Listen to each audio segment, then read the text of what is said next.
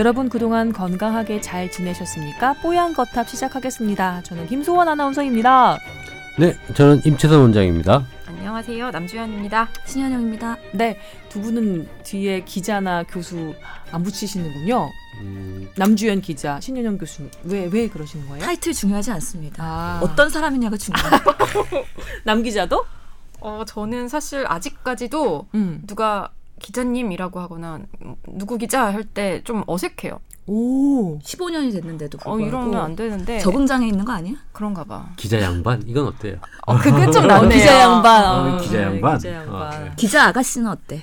너무 싫지. 난 이제 더 이상 아가씨라고 불리기엔 좀 나이도 많은 것 같고. 아가? 아가 오라는 어, 난 아가? 좋을 것 같은데. 나는 아가씨라고 하면 의사 아가씨. 내가 어, 나 아줌마라고 안 불러주고 아가씨라 그러면 기분 좋다? 의사 아가씨. 유모차 밀고 가는데 아가씨라 부르면 너무 기분 좋다? 아유, 뒤태가 아유. 얼마나 예쁘면. 아, 여러분 제가 장담합니다. 예. 신현영 교수님 뒤태는 정말 환상이십니다. 나 밀어주기로 했어요? 지난 회차부터? 어, 한번 열심히 태워 보려고요. 얼마나 하얗게 타시나. 밀어주는 걸로 높습니다. 태우는 거. 역치가 높아서 안 타요. 네. 자, 이렇게 저희 네, 또 뽀얀거탑 성실히 한번 더 진행을 해보도록 하겠습니다. 어떻게 지내셨나요? 바야흐로 봄. 저는 음. 이 팟캐스트 듣는 청취자분이 환자로 한 명 오셨어요. 와. 오랜만에 한 뭐 한 4, 5, 6개월 만에 환자로 오셨는데 제가 깔끔하게 정리를 해드렸죠. 음, 너무 좋아하시더라고요. 그 산 후에 네. 많이 조금 내가 정신적으로 힘들고 육아에 힘든 부분을 남편하고 같이 왔는데 충분히 양쪽에 설명을 드리고 이런 이런 불편한 것들이 곧 해결될 거라 이렇게 얘기를 해드렸더니 너무 좋아하시면서 음. 예, 가셨어요. 그래서 잠시만요. 그러니까 팟캐스트 때문에 원장님을 알게 된 분이신 건가요? 아니면 그냥 청취자예요. 어 막상 들어보니까 목소리는 나, 낯있는데 어, 어. 얼굴은 처음 뵀습니다라고 그러니까 인사를 하더라고요. 어쨌든 팟캐스트 음. 덕분에 알게 된밥 음, 네네네네. 사셔야겠는데요. 아 그래요? 어, 그래야 되는 거 아닌가요? 아니, 나는 모든 우리 진료실에 오는 환자들이 잠재적 청취자일 수도 있기 때문에 네. 하여튼간에 이 녹음할 때는 친절하게 잘 상담을 해주잖아요. 음. 근데 평소 진료실에서는 왜 이렇게 짧고 간결하게 해 그런 complain이 안 나오도록 왠지 일관성을 유지해야 될 것 같다는 약간의 압박은 갖고 있어요. 어, 훌륭한데요. 어, 정말. 환자 입장에선 그보다 고마운 일이 없으니까. 그렇지. 저는 한 20분 정도 환자 진료를 보면서 충분히 얘기를 해드렸기 때문에 아마 네. 만족하고 와, 가셨을 거예요. 20분이나. 네. 여튼 뽀얀거탑이 의료계 전반에 좋은 영향 좀 줬으면 좋겠습니다. 동심원으로다가 점점점 좋은 영향을 넓혀나가는. 예, 너무 갖다 붙였네요. 네. 네, 알겠습니다. 예. 음, 뽀얀거탑, 어, 지금 저희가 저번 주에 미뤄놨던, 그러니까 이번 주의 주제와 연결되는 그 건강 상담 메일을 제가 지금 받아 들었습니다. 해결을 해 드려야 될 것 같은데요. 일단, 어, 먼저 잠깐 오늘의 주제가 무엇인지를 말씀드리면, 어, 바로 우유의 역습입니다. 발제자는 임채선 원장님일 텐데요. 우유가 우리가 알고 있는 우유가 아니다? 아, 어떤 얘기인지 아마 궁금하실 겁니다. 그리고 저희가 지금 해드릴 건강 상담 내용과도 어, 일정 부분 좀 연결되는 것이 있어서요. 음, 미리 말씀드리고 이제 매일 하나 하나 좀 짚어보겠습니다. 이분은요, 어, 어머니가 쉰 여섯이신데요. 골다공증 환자세요. 그러다가 요추 1번 압박골절을 당하는 사고가 있으셨습니다. 허리가 꺾이면서 넘어지셨는데 예, 이렇게 골절 상을 받- 입으신 거죠. 저녁에 응급실 가서 엑스레이 찍고 당일에는 진통제와 약 처방만 받았습니다. 이럴 수 있는지 모르겠는데 여튼 어 이게 응급실 간 게 토요일이었는데요. 이제 월요일에 다시 병원에 간 거죠. 그랬더니 그때 MRI를 촬영하고 또 화요일에 결과를 보자면서 집으로 또 보낸 거예요. 그런데 화요일에 막상 와서 MRI 결과를 보면서 하는 말이 절대 움직이지 말라. 입원 당장 하라. 이렇게 얘기를 또 해, 들은 겁니다. 그러면 이 압박 골절을 당하신 어머니가 계속 엑스레이 찍고 약 처방 받고 MRI 찍고 이러는 동안 계속해서 왔다 갔다 집까지 병원까지 이렇게 거동을 하신 거예요. 이 환자 보호자 되시는 아, 따님이시겠죠? 그렇죠. 이 따님은 너무 스트레스를 받는 거죠. 환자 관리를 어떻게 병원 이렇게 할 수가 있느냐. 거동하지 말라, 당장 입원하라라는 환자한테 계속해서 집으로 돌려보낸 그런 형국이 되는 거니까요. 그래서 저희 입장에서는 지금 이 병원을 믿고 계속 진료를 받아야 하는지 아니면 다른 병원으로 옮겨야 하는지 너무나 강한 의구심이 듭니다. 의사분께서도 자세한 설명을 안 해주시고 또 의료진이 너무나 불친절해서 속상합니다라고 이렇게 또 불평도 털어놓으셨습니다.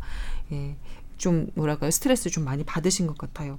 일단 어머니 상태를 조금 말씀드리면 어, 골다공증 약도 복용하고 계시고 어, 2주 더 지켜보자고 해서 일단 입원하에 있는 상황입니다.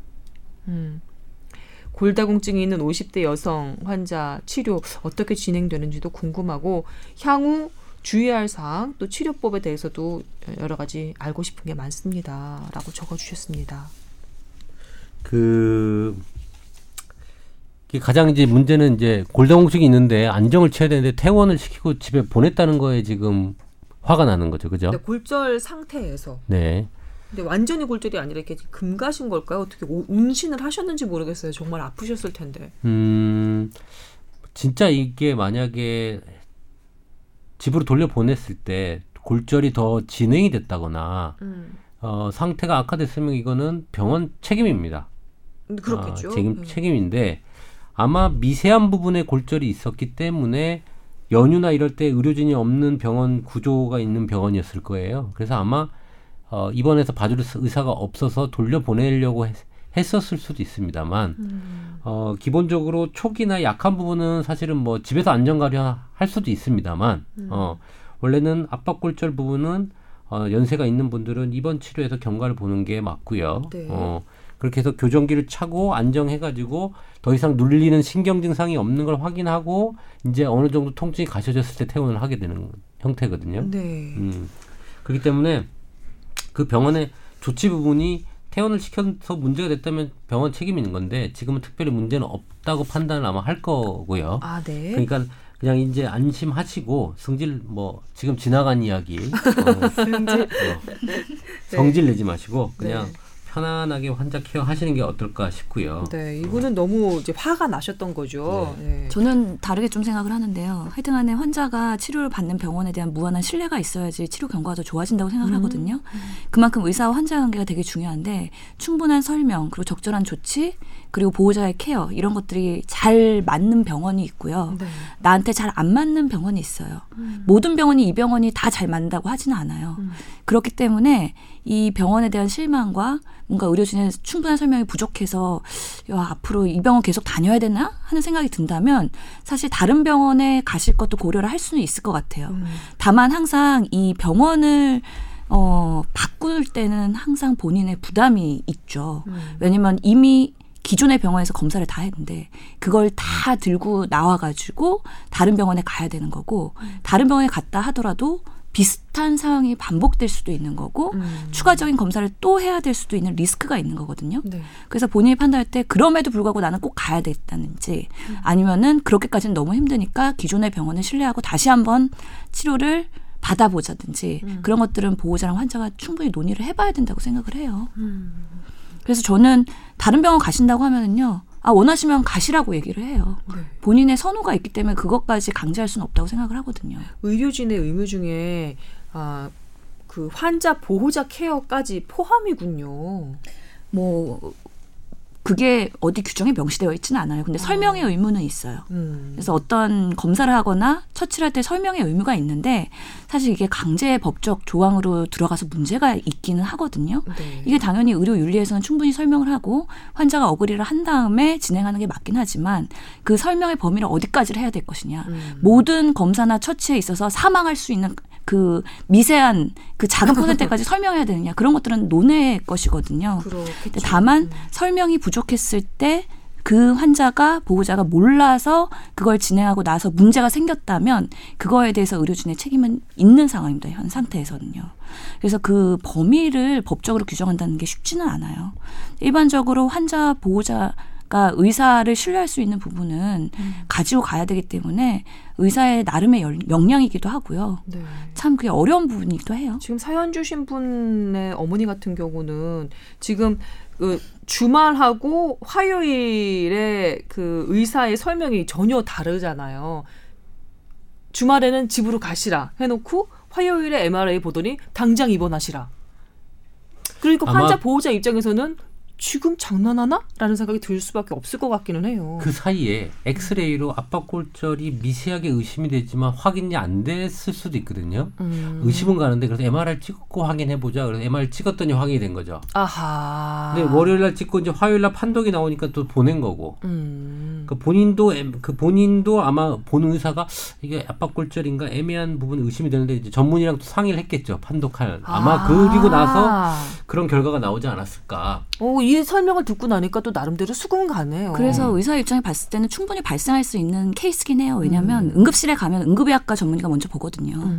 그래서 엑스레이를 찍었을 거고 음. 그 다음에 환자의 증상을 문진을 했을 거예요. 음. 그때 응급이냐 아니냐에 따라서 적극적으로 대응을 해야 되느냐 아니면 외래 진료로 경과 조치를 할 것이냐를 판단할 수가 있는데 음. 사실 뭔가 그런 배뇨 장애가 있거나 음. 마비가 와서 음, 음. 뭔가의 그런 신경학적인 응급 증상이 없었다면 사실 압박골절 같은 경우에는 증상이 없는 경우가 되게 많거든요. 아. 그런 경우에 당장 액션을 해야 되거나 치료가 곧바로 하는 건 아니고 처음에는 그런 증상이 있는 경우에 통증 치료를 하고 아. 그 다음에 만성 통증으로 가거나 아니면 그럼에도 불구하고 회복이 안 됐을 때 수술적 치료를 할 수가 있거든요. 아. 그 때문에 외래 정형외과를 예약을 해주고 정형외과 전문의가 직접 보도록 하는 거고요. 음. 우리나라 응급의료 체계 시스템에서 처음부터 해당과 전문의가 들어와서 보기는 어려운 부분이 있거든요. 네.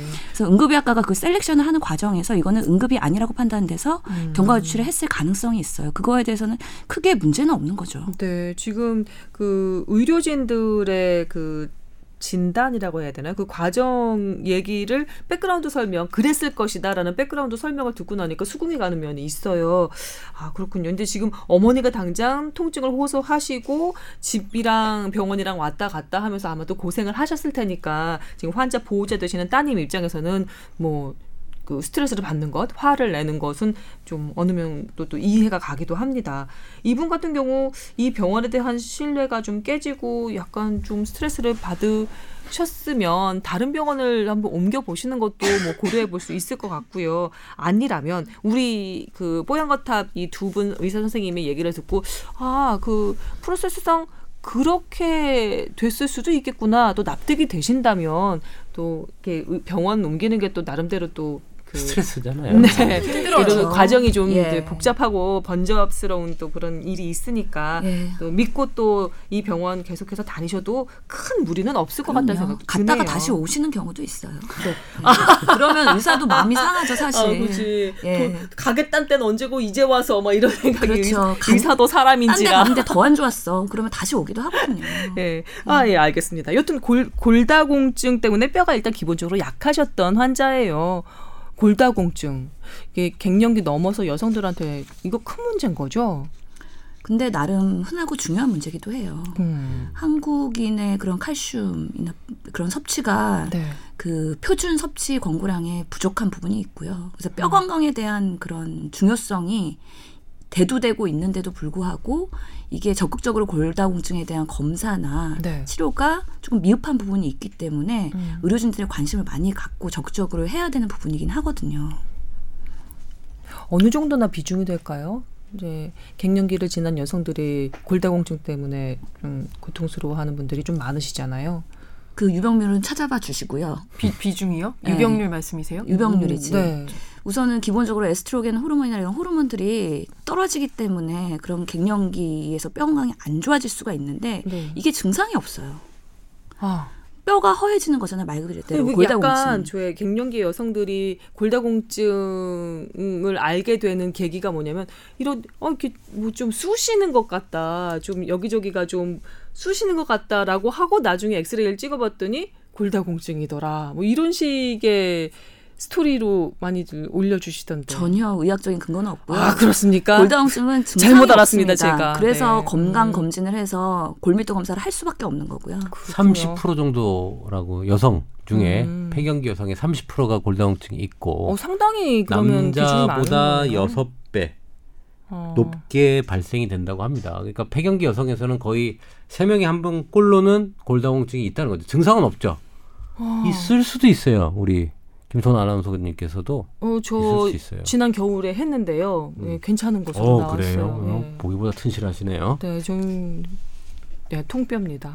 우리 김소연 아나운서는 근육량도 충분히 있으신 걸로 네. 기억이 되는데. 제가 나름대로 기립급 미녀였는데 말이죠. 아 맞다. 예. 왕년에는 그랬어요. 네. 근데 종합검진 제가 상담을 하는데 많은 분들이 골다공증 전 단계인 골 감소증은 아, 높으시고요. 네. 한국 사람들 비타민 D 수치 매우 낮습니다. 음. 저 같은 경우에도 매우 낮아가지고 주사를 맞을 정도니까요. 네, 저번에 여름에도요? 들었어요.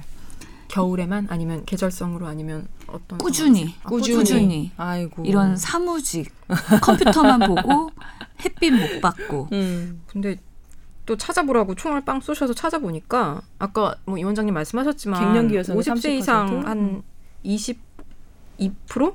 근데 네. 골 감소증이 무려 48%나 되네요. 아 그래요. 경계선에 있는 분들이 있으시단 얘기예요. 그만큼 예방이 중요한 거죠. 네. 골다공증, 칼슘 하면 또 우유 아니겠어요? 관련해서 저희가 후반부에 오늘의 주제로 우유 다루니까요. 계속해서 잘 들어주시기 바랍니다. 다음 사연으로 넘어갈까요? 네. 다음 사연은 아 여기도 역시 뭐랄까 지금 방금 우유 얘기했는데 아, 먹는 문제를 또 사연으로 올려주셨네요. 이분은요. 어, 요즘에 칼로리 문제가 좀 관심이 많습니다. 하버드 영양학 교수가 권하는 살 빼는 방법, 이거 링크까지 달아주시면서 어떤 분이 건강한 생활을 위해서는 어, 흰쌀밥을 줄이는 게 좋겠죠? 쌀밥을 먹는 게 고기를 먹는 것보다 몸에 좋지 않나요? 좋은 거라고 생각했는데 아닌 모양입니다. 탄수화물을 가공된, 특히 가공된 탄수화물을 줄이는 게 좋다는 이런 그 링크를 또 걸어 오셨어요. 아, 여기 그 내용을 보면 예전에 살을 빼려면 칼로리를 줄이라고만 했었는데 지금은 칼로리가 문제가 아니라 제대로 된 어, 음식을 먹으라고 권고를 하고 있답니다. 어, 살을 빼기 위해서는 무조건 피해야 할 음식이 가공된 탄수화물, 뭐 과자, 빵, 쌀밥 같은 겁니다. 어, 대신 잡곡, 콩류 그리고 어, 너트류 등이 좋다고 예, 이렇게 또 적어주셨네요. 그리고 이런 여러 가지 의 음식 섭취에 대한 영양소 섭취에 대한 얘기를 쭉 적어주셨습니다. 제가 관련해서 어, 얼마 전에 칼로리란 칼로리란이라고 해서 SBS 스페셜 다큐멘터리 그 내레이션을 더빙을 한 적이 있었는데요. 거기 그 주제가 바로 이것이었습니다. 예. 그 살을 빼기 위해서 칼로리를 계산해서 섭취하는 사람들이 있잖아요. 그런데 아무리 칼로리를 제한해도 그만큼 살이 빠지지 않는 거예요. 어, 그런데 에, 뭐 고기를 먹고 지방을 먹고 충분히 그렇게 먹었는데도 오히려 살이 빠지는 예도 있고요. 음. 그래서 칼로리와 비만 치료가 절대적으로 연결된 것만은 아니다라는 그 주 아이디어였거든요. 그게 관련해서 두 분 또 여기 가정의학과 교수님도 계시니까 도움 말씀을 좀 듣고 싶네요. 그러니까 비만 클리닉에서 얘기하는 게 무조건 식사량을 줄인다고 살이 빠지는 게 아니다. 메뉴가 중요하다. 식단을 잘 선정을 해라라고 얘기를 하거든요. 음. 그러면서 저는 이 하버드의 이 영양학과 교수에 어느 정도 공감을 하거든요. 네. 여기서는 우선은 가공된 탄수화물이 그 혈당을 급격하게 올린다. 즉 췌장에 있는 인슐린 분비를 자극해서 오히려 당뇨를 쉽게 유발할 수 있기 때문에 그렇게 얘기를 하는 거고요. 탄수화물보다는 단백질 지방이 당연히 인슐린 자극에 직접적인 영향이 없기 때문에 네. 어, 이렇게 얘기하는 거에 틀린 말은 아니라고 생각을 하고요. 네. 음, 그 메뉴를 어떤 걸 드실 거냐. 항상 우리가 뭐 외식을 하거나 집에서 반찬을 해 먹거나 항상 고민을 하게 되잖아요. 네. 근데 저도 이렇게 하거든요. 스테이크를 먹게 되면은 스테이크에 이렇게 밥 조금씩 나오죠. 네. 저는 고기 먹게 되면은 밥은 안 먹거든요. 음. 고기 굽는 회식에 가면 밥은 안 먹고 냉면도 잘 안 먹어요. 고기만 먹어요. 그리고 야채는 많이 먹죠. 그게 저는 제 나름의 그 체중 유지 비결이라고 생각을 하거든요. 네. 그래서 뭔가 식단을 먹을 때 그 순서를가 있어요. 그래서 처음에는 야채를 먹고 그다음에 단백질을 먹고 그다음에 지방과 탄수화물을 먹고 음. 이런 순서대로 먹다 보면은 야채는 아무리 먹어도 칼로리에 제한이 있기 때문에 포만감을 유지할 수가 있고 단백질은 당연히 근육량 유지를 위해서 먹어야 되는 부분이고 지방이나 탄수화물이 가장 칼로리를 많이 낼 수가 있기 때문에 그런 것들 제일 마지막에 먹으면 아무래도 상대적으로 적게 먹게 되거든요. 음. 그런 것들을 권고를 하고 싶습니다. 여기 적혀 있는 그러니까 이 지금 사연 주신 분이 적어 주신 내용 중에 이런 게 있는데 한번 검증을 해주 보실래요? 밥 한 공기와 아이스크림 두 스쿱. 칼로리는 비슷하지만 밥이 탄수화물이 훨씬 많아요. 그리고 아이스크림은 당이 흡수되는 속도가 느려서 인슐린을 덜 분비시킵니다.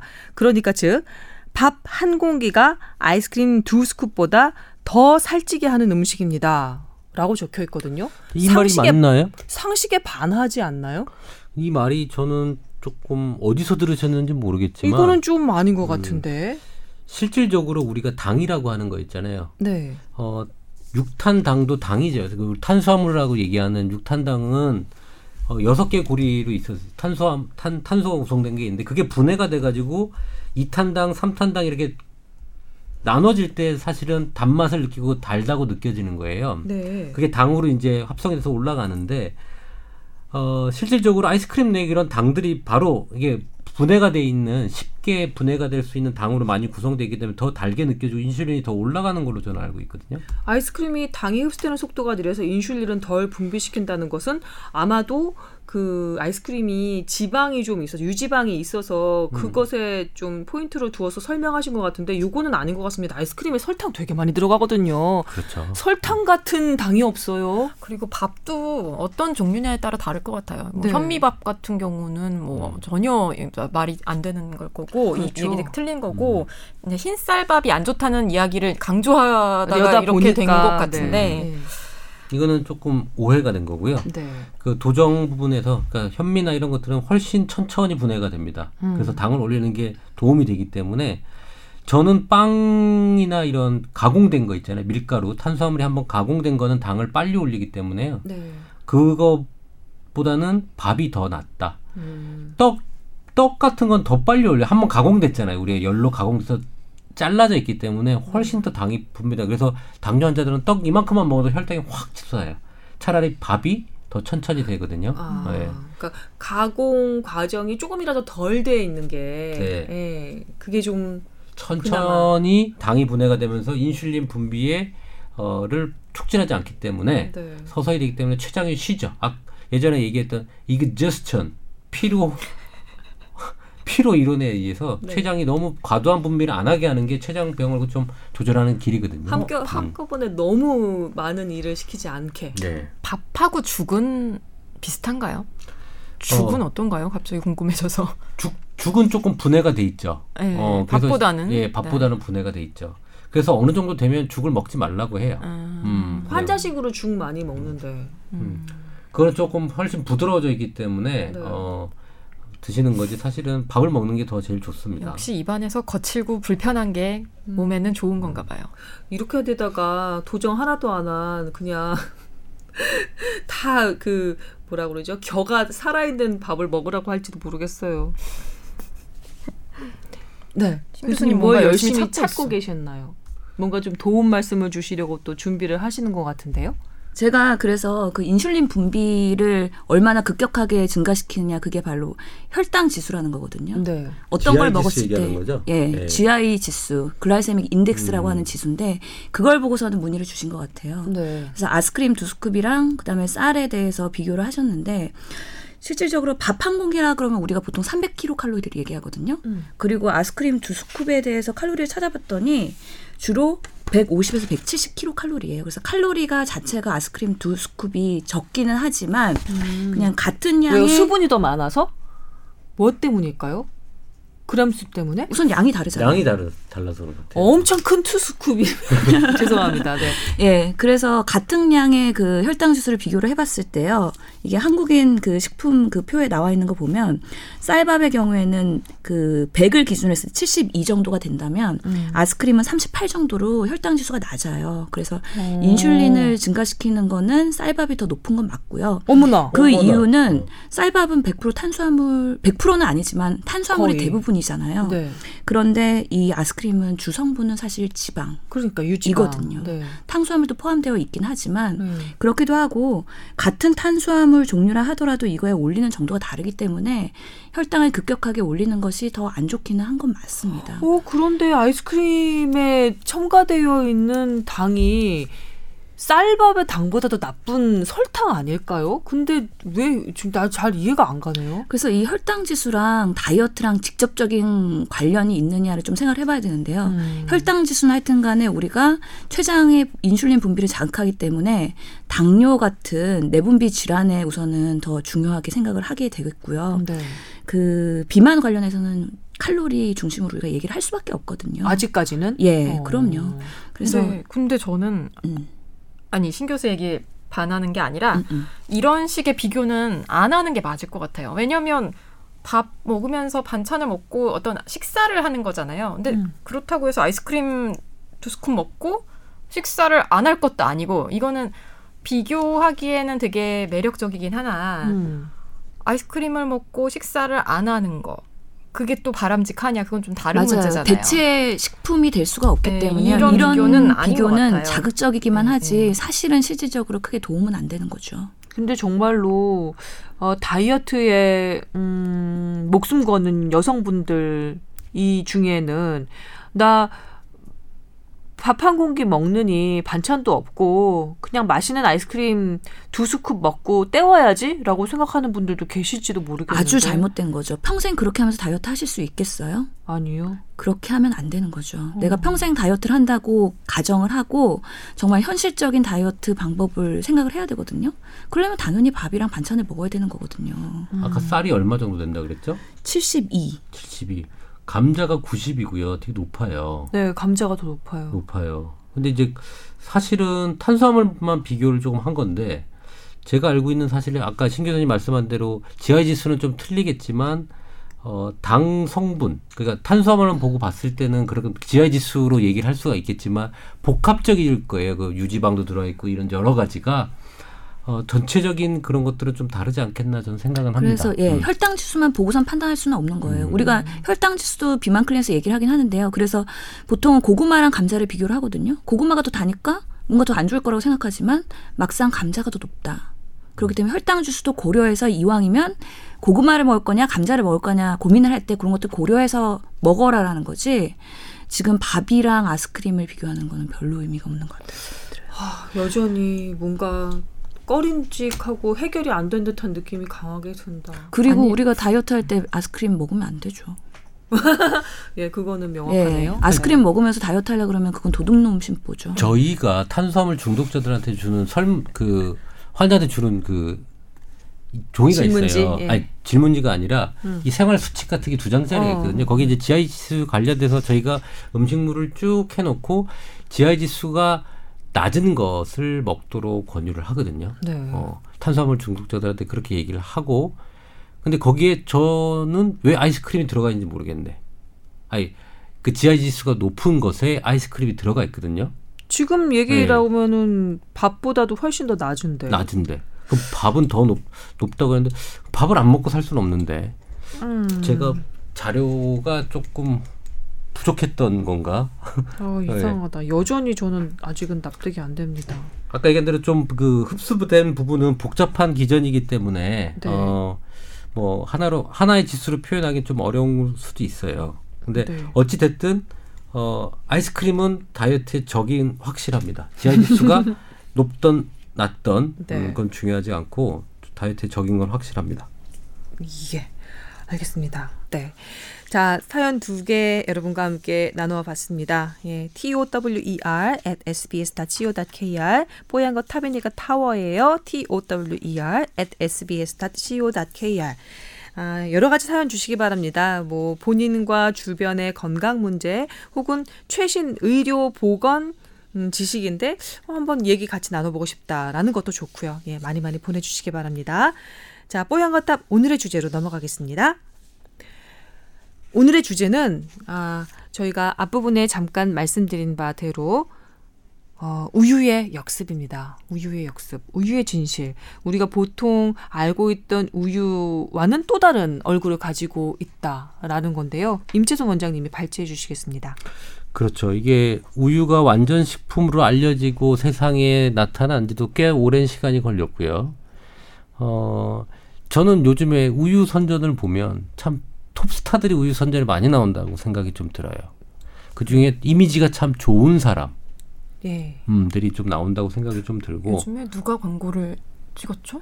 유혜진 씨. 음, 예진 씨도 찍었고 선량한 이미지 김연아 씨도 찍었고 음, 예. 음.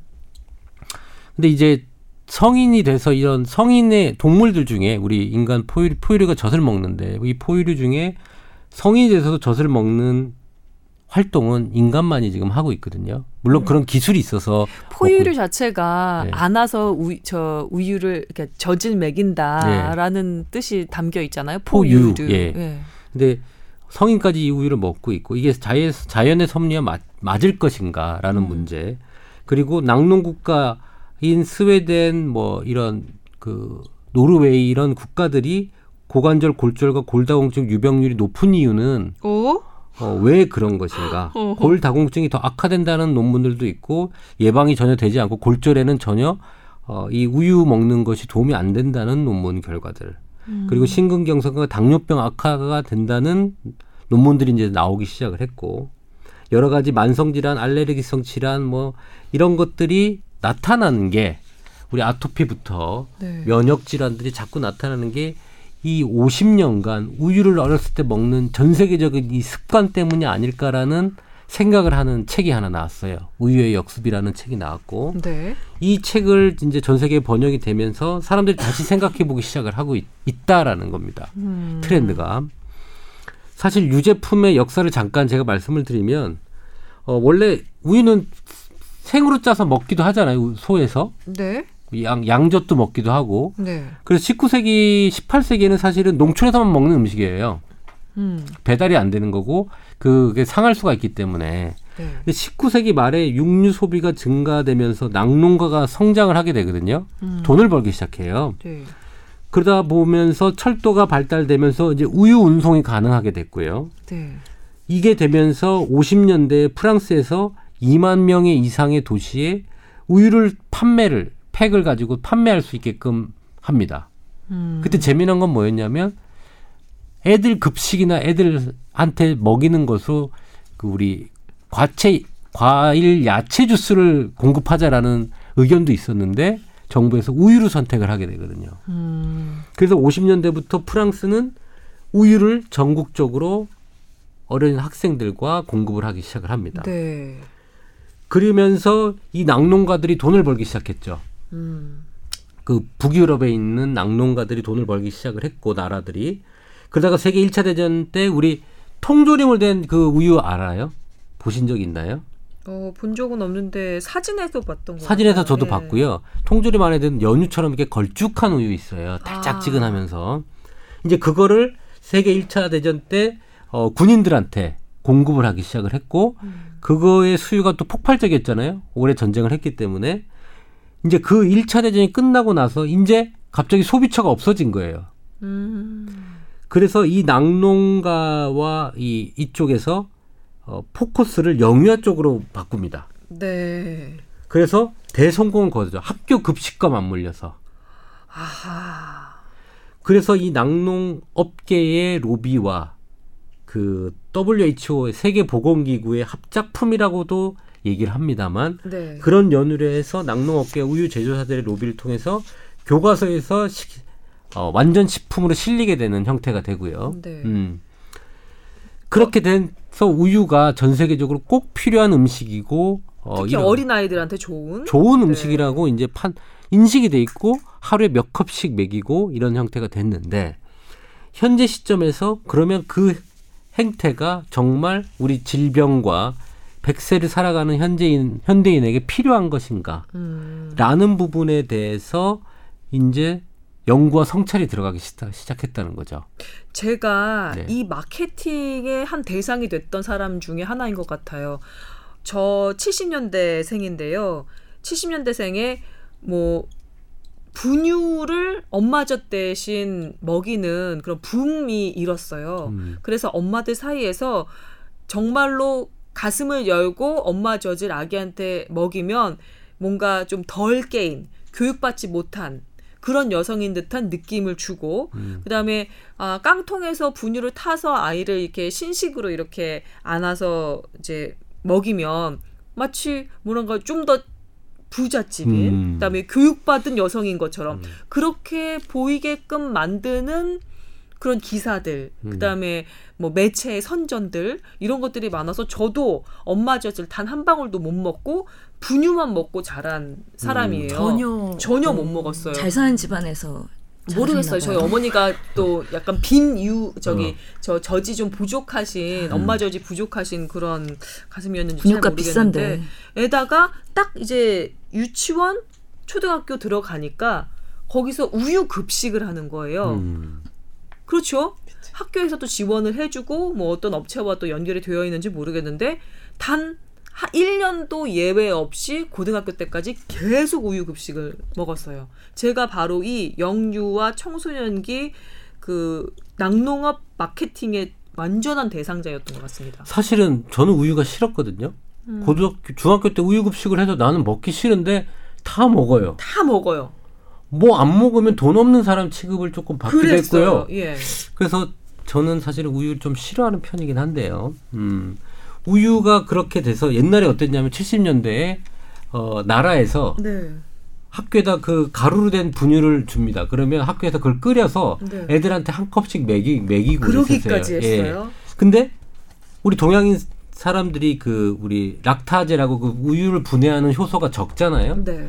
적기 때문에 그거 먹으면 배앓이를 하고 화장실 가는 학생들이 무지 많았었어요. 그 락타제가 더 많이 분비되게까지 몸이 적응할 때까지 계속 계속해서. 주입해서 그래서 배가 아프고 설사를 하던 그렇게 하더라도 계속 먹였던 그 역사가 있었고 네.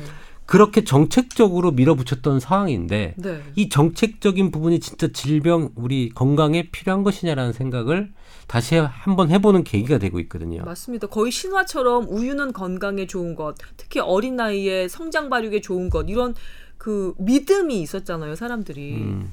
저희는 물 먹으려면 차라리 우유 먹으라고 냉장고에 우유를 막 팩지 이렇게 어머니가 놨었거든요. 근데 이렇게 자매 넷이 다 골골한 걸 보면 우리 형제들 넷이 모두 다 골골한 걸 보면 딱히 그렇게 안 드셨으면 더 골골했을 수도 있는 거죠. 그래요. 낙농업계가 좋아하겠네요. 그 얘기를 들으면. 여튼 얘기를 계속 들어보겠습니다. 골, 골다공증 없으시다면서요? 아 지금은 없어요. 저 운동 때문이 아닐까라고 생각하고 있는데 우유보다는. 예. 우선 뭐 우유가 좋다 안 좋다를 떠나서 이런 성찰의 계기가 네. 필요하다는 거는 다시 한번 느끼게 돼요. 왜냐하면 질병 군이 50년대와 지금 2000 지금 20년대를 맞은 70년 사이에 질병군이 다 바뀌었습니다. 음. 예전에 질병으로 죽던 것들은 없어지고요. 네. 지금 새로운 병들이 많아지고 있고 이런 것들을 세- 할 때는 이제 먹는 생활 습관도 사실은 변화가 와야 된다는 게 제 생각이거든요. 그 당시에 못 먹고 할 때는 이게 사람을 살리는데 더 많은 유용한 것들을 했을 수 있다고 생각을 저는 할 수도 있겠지만 네. 이제는 면역 질환, 만성 질환 뭐 이런 여러 가지들 음. 대사 질환이 많아지는 시점이 왔기 때문에 네. 그것들에 대한 연구는 꼭 다시 해봐야 된다. 음. 그래서 논문들을 보면 너무 많아요. 우유 논문이 미친 듯이 많아요. 좋은 거 나쁜 거 뭐 여러 가지가 정말 많은데 네. 이거는 정말 큰 단위의 연구 논문이 필요할 거고요. 네. 낙농 쪽이나 우유 쪽에서 연구 논문에 돈을 대지 않는 독립적인 그래요. 어, 설탕 제조업자가 그때 돈을 대서 만든 논문처럼 그렇게 되지 않고 네. 진짜 독립적인 걸로 지역별로 그리고 인종별로 해야 되는 사업입니다. 아, 낙농 대국이라고 불리는 그 북유럽 국가들 있잖아요. 네. 그 북유럽 국가들의 갱년기 여성들의 골다공증 그 유병률이 높은 거는 정말 충격인데요. 골다공증도 높고 그 그리고 그게 우유를 많이 먹는다고 해서 사실 골절 비율이 변화가 되진 않아요. 어, 우유 하면 칼슘 거의 등식처럼 우리가 알고 있지 않았나요? 우유는 칼슘인데 또 그 책에서는 사실은 이 칼슘이 많고 흡수가 잘 된다고 표현을 하지만 네. 이게 결론적으로는 뼈에서 칼슘을 더 뽑아내게 한다는 또 어, 연구 결과를 대기도 해요. 그러니까 이게 서로 상반된 연구 결과들이 지금 계속 상충되고 있는 지금 상황이죠. 와, 더 헷갈리네요. 사실은 신 교수님이 오- 작년에 이 우유가 좋아요의 어떤 프로그램에 나간 거가 이 책이 나오고 나온 반박 형태가 아닐까라는 사- 사실 생각을 좀 하고 있어요. 음, 어. 우유에 대해서 뭔가 변호하는 입장으로 출연을 하셨던 걸로 제가 살짝 예, 음. 그 동영상을 제가 지켜봤는데요. 신 교수님이 여기서 이제 등장하실 타이밍인 것 같습니다. 뭐 최근에 그런 지견이 있을 수도 있죠. 하지만 아직까지는 mainstream은 음. 우유는 권장되어야 되고 충분한 칼슘을 보충해야 된다는 거고요. 네. 지금 그 스웨덴 케이스를 말했는데 우리나라는 아직까지 그 칼슘 섭취량이 부족하거든요. 네. 그리고 부족하기 때문에 골다공증 유병률이 높고요. 음. 그래서 이것들을 기존의 연구들을 다 보면 우유를 먹었을 때 칼슘 섭취를 충분히 했을 때 골밀도가 호전되고 네. 여러 가지 뼈 건강이 좋아진다는 근거들이 훨씬 더 많습니다. 음, 그거를 그러면- 뒤집일 만한 것들은 아직은 아니고 한 가지 그냥 다른 시각에서의 얘기를 하는 거죠. 어. 사실 저게 맞아요. mainstream이에요. 지금은 그것을 데이터가 훨씬 많이 축적이 돼 있는데 네. 이제는 그런 것들 말고 골밀도 이런 것들 말고 저는 사실은 우리 아토피라든지 면역 질환에 대한 아, 부분은 조금 연관성이 더 많지 않겠다는 생각을 왜냐하면 네. 옛날에 없던 이런 면역 질환들이 계속 창궐하고 네. 이건 사실 우리가 계속 먹는 뭔가의 단백질 음. 그다음에 대기 오염 이런 것들의 영향이라고 좀 보거든요. 그래서 우유라든지 단백질 관련된 알레르기성 여러 가지 질환을 앓고 있는 학생들이 많아요. 네. 음. 그렇기 때문에 이런 부분들은 계속 노출되면 우유에 계속 노출되면 음. 좀더 증가되지 않겠나라는 생각을 사실 좀 하고 있고요. 네. 요즘에는 그래서 어린이집이나 뭐 하- 학교에서 그렇게 천편일률적으로 무조건 권고하진 않고요. 네. 부모가 선택하게 합니다. 우리 애들한테 우유를 먹을 거면 돈을 지급하면 되고요. 원하지 않으면 신청 안 하면 되고요. 모든 사람한테 우유를 다 먹일 수는 없어요. 하지만 칼슘과 그런 비타민 D를 공급하는 거는 네. 아직까지는 필요한 부분이기 때문에 우유 외에 다른 뭐 대체 식품 뭐 유제품이 되겠죠. 치즈나 아니면은 뭐 그 요구르트나 아니면 유산균이 들어 있는 뭐 요구르트나 이런 것들로 대체제를 할 수는 있겠지만 우유를 너무 강조하는 거는 사실 옛날 70년대 시대 얘기지 지금은 그렇지 않다고 보거든요. 네. 임 원장님, 신 교수님 지금 얘기가 칼슘에 관한 한 임 원장님이 살짝 그 강한 의견을 좀 굽히셨고요. 갑자기 이제 면역 질환으로 얘기를 좀 포인트를 돌리셨는데요. 포인트 네. 그 면역 질환 관련해서는 신 교수님은 어떤 입장이세요? 우선은 우유를 많이 먹었을 때 면역이 떨어진다는 그런 데이터는 없거든요. 과해서. 문제가 어, 과해서 아니라 문제라는 거죠. 저는 우유를 많이 먹었을 때 기존의 심혈관 질환을 일으키거나 부작용이 있을 수 있다는 연구에 대해서는 충분히 인정을 하고요. 그래서 적당량의 우유를 먹어야 된다라는 거에는 공감을 합니다. 그래서 그 일일 권장량이 정해져 있고요. 네. 그것보다 더 많이 먹을 필요는 없다고 생각을 하거든요. 어느 정도죠? 일일 권장량이 너무 많다는 거예요. 지금 그한 어, 팩 정도?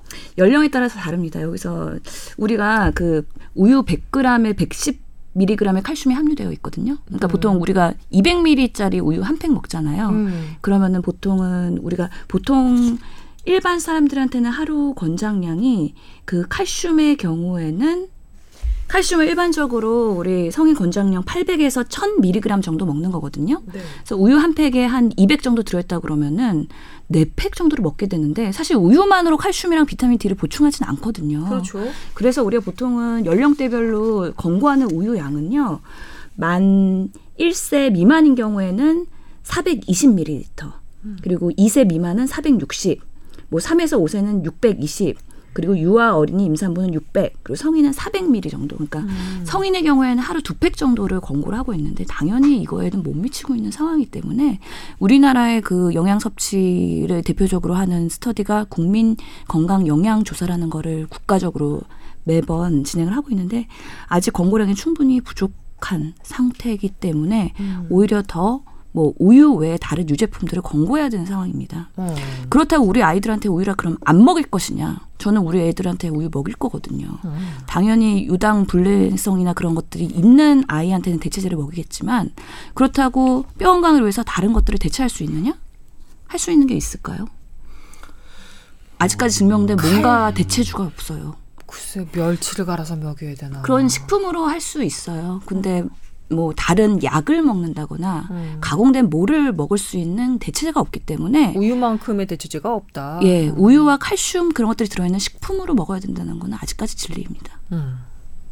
저는 지난해 제가 딱 그 기사를 썼어요. 우유 마시면 그 복부 비만 줄 위험이 낮아지고 콜레스테롤 같은 대사증후군 그런 위험도 낮아진다 이런 기사를 사실 썼어요. 이게 음. 서울대병원하고 서울대학교하고 그 중대 식품 영양학과 교수팀에서 같이 연구를 해서 한 건데 이게 항상 이런 연구 결과가 나올 때마다 되게 고민을 많이 해요. 뭐 매일매일 나오잖아요. 커피를 몇 잔 마시면 몸에 음. 좋다. 우유를 마시면 안 좋다. 마시면 뭐가 좋다.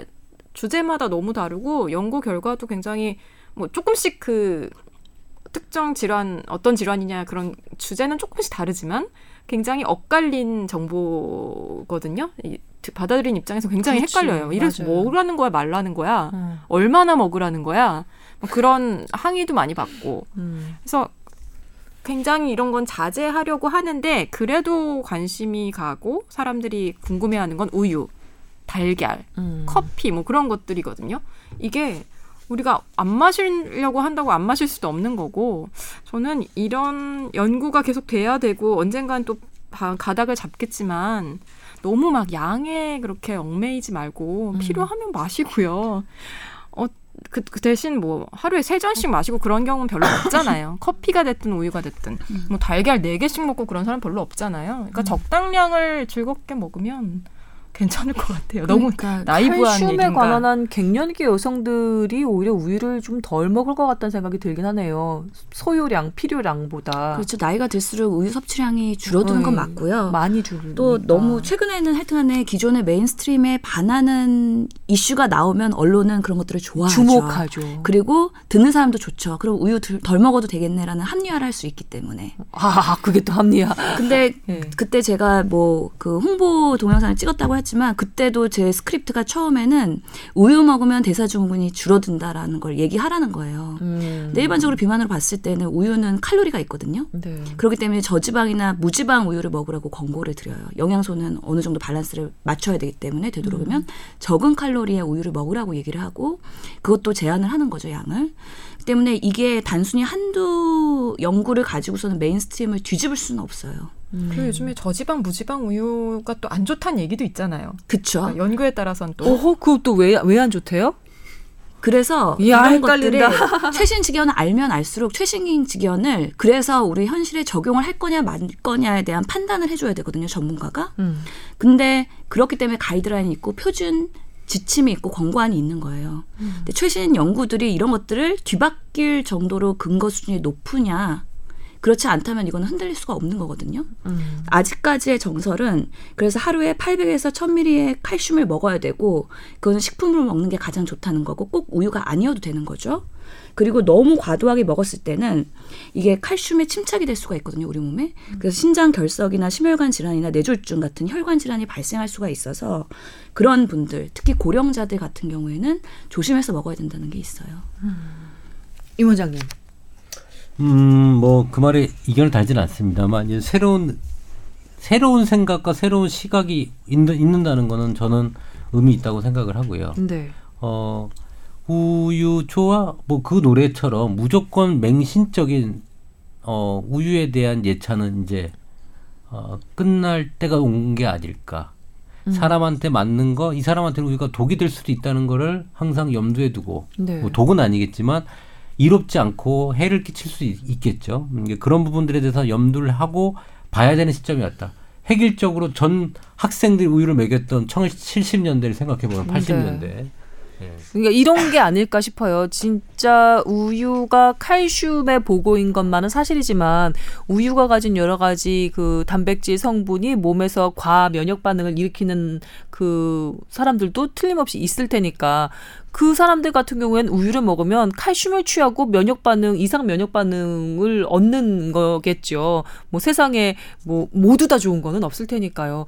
조금 전에 신 교수님 말씀대로 그 주- 음, 괜찮다는 우유도 너무 많이 마시면 칼슘 과다나 아니면 칼로리 과다 때문에 또 다른 영향이 부영향이 있을 수 있는 거니까 영향이 있을 수 있는 거니까 음, 저 같은 개인적인 경우는 우유를 물처럼 마셨던 어린 시절에는 딱히 그게 별 문제가 없었는데 최근에는 우유를 마시면 속이 약간 거북하기도 하고 그리고 뭐랄까 어 몸이 좀 무거운 느낌?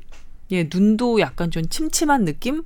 약간 또 피곤한 느낌 그런 걸좀 내가 너무 과민한가 예민한가 우유 때문은 아닐 것 같은 아, 느낌이 드는데요. 이- 그런 느낌이 약간 받곤 해요. 근데 우유를 먹을 때 우유와 곁들여서 빵 과자를 같이 먹기 때문에일 수도 있고. 그래서 졸린 거겠죠? 아, 여튼.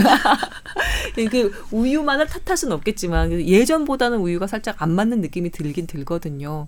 그 특히 어 어린 아이를 키우는 어머님들이 내 아이에게 우유를 얼마나 줄 것인가 이런 걸 제일 많이 고민하실 것 같거든요. 두 분 선생님께서 한 명씩 이제 좀 조언을 해주시면 그나마 좀 가이드가 되지 않을까, 가이드라인이 되지 않을까 싶은데요. 우선 저는 제 개인적으로는 일일 권장 섭취량이 조금 많다. 음, 칼슘을 기준으로 사실은 우유의 섭취량을 정하는 건 말이 안 된다라고 음. 생각을 하고요. 네. 적정량의 우유를 먹되 아까 얘기한 면역 질환이라든지 알러지 질환이- 질환이라든지 대사 관련된 뭔가의 반응이 있다면 우유에 대해서 한번 지- 되짚어 봐야 된다. 음. 저같이 우유를 먹고 배가 아픈 사람들이 있어요. 그냥 기본적으로. 네. 어, 그런 사람들은 우유가 분해가 안 되는 거기 때문에 그러면 흡수도 아마 저해가 될 거라고 보이거든요. 그렇기 때문에 분해가 안 되는 것들 안 되는 사람이라고 판단되면 먹는 것만큼 효과는 떨어진다라고 생각해서 저는 우유를 좀 골라 마셔야 된다라고 생각하는 입장입니다. 네. 신 교수님도 나. 저는 적어도 하루에 한 잔 이상은 마시게 하고 싶어요. 음. 물론 아이들마다 그 식습관이 다르기 때문에 성향이 달라서 밥을 먹을 때도 멸치를 좋아하는 애기가 있고요. 음. 그런 거 안 먹고 고기만 먹는 애기가 있거든요. 그거에 따라서 우유의 양을 뭐 줄일 수도 있고 늘릴 수도 있겠죠. 그럼에도 불구하고 한 잔에서 두 잔은 꼭 먹이고 싶다는 게 저의 아직까지의 지견입니다. 저도 자, 사실 저희 애가 하루에 세 컵 이상씩 먹어요.